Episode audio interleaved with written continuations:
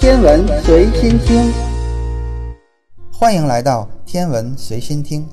不可否认，不同于太阳系中其他天体，月球应该是地球上的人们最关注的一颗卫星。虽然它不及白天里的太阳那样耀眼夺目，也不像夜晚的满天繁星那样似乎总在对我们眨着眼睛。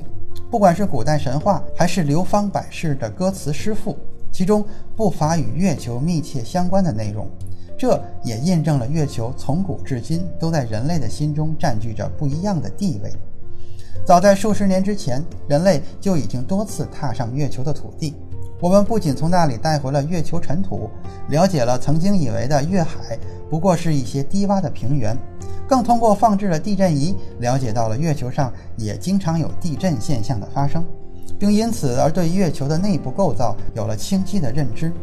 那么，宇宙中到底是先有地球还是先有月球呢？这看似复杂的问题，其实围绕的核心信息不过就是月球和地球的诞生和演化。当然，其中还涉及到了太阳系的中心天体恒星太阳。同处于太阳系之中的月球和地球，它们都会受到太阳引力的作用，而三者之间的相互作用自诞生之日起便持续至今。截至目前，星云假说是太阳系形成推测理论中被普遍认可的观点。不过，不管是恒星、行星还是卫星，它们都始于大约四十六亿年前的巨大分子云的坍缩过程。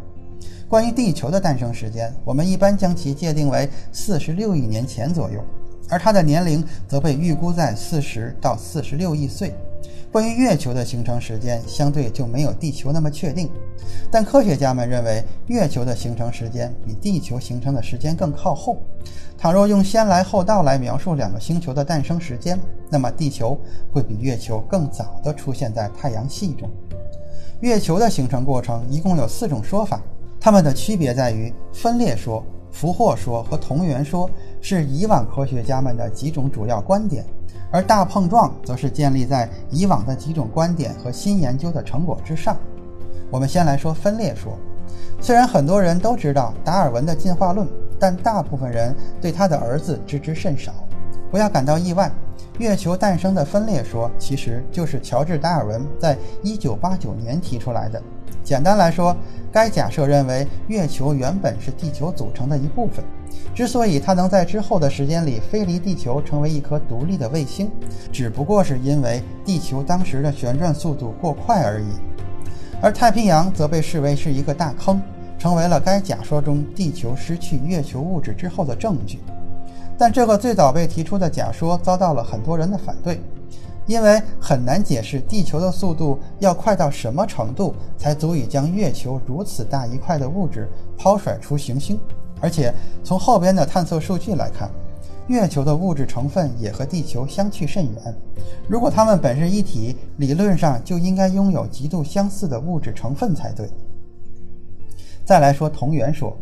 这一假说的大意其实就是表达了，不管是月球还是地球，它们都因为在太阳系中弥漫的星云物质而诞生，并且太阳系中这些天体的诞生时间和过程都是同步的。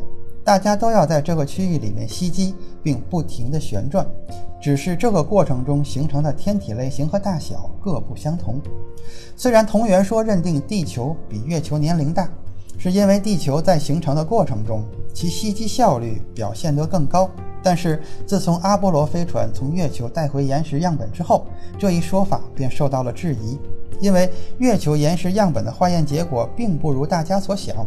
月球和地球在岩石的化学成分上有很大的不同，而且这些岩石的年龄甚至比地球上的岩石更加古老。那么大碰撞说又是什么呢？在大碰撞假说中，地球的形成并不是一气呵成的，而是先通过分子云的碰撞和吸积形成原始的地球。在后期的演化过程中，原始地球逐渐形成了类地行星所拥有的内部结构。但由于原始地球和另一个行星之间的距离并不算遥远，再加上两者之间存在着质量悬殊，所以当两颗星球发生碰撞之后，彼此的运行轨道都发生了变化。比如，地球的自转轴开始变得倾斜，而且碰撞过程中从地球飞离的尘埃和气体，并没有彻底摆脱地球质量产生的引力所带来的影响。它们因为吸积作用而再次结合起来，并最终形成了一个几乎处于熔融状态的月球。由于该假说解释了月球和地球的密度差异、成分差异以及年龄差异，从而获得了更多人的认可。今天的天文随心听就是这些，咱们下次再见。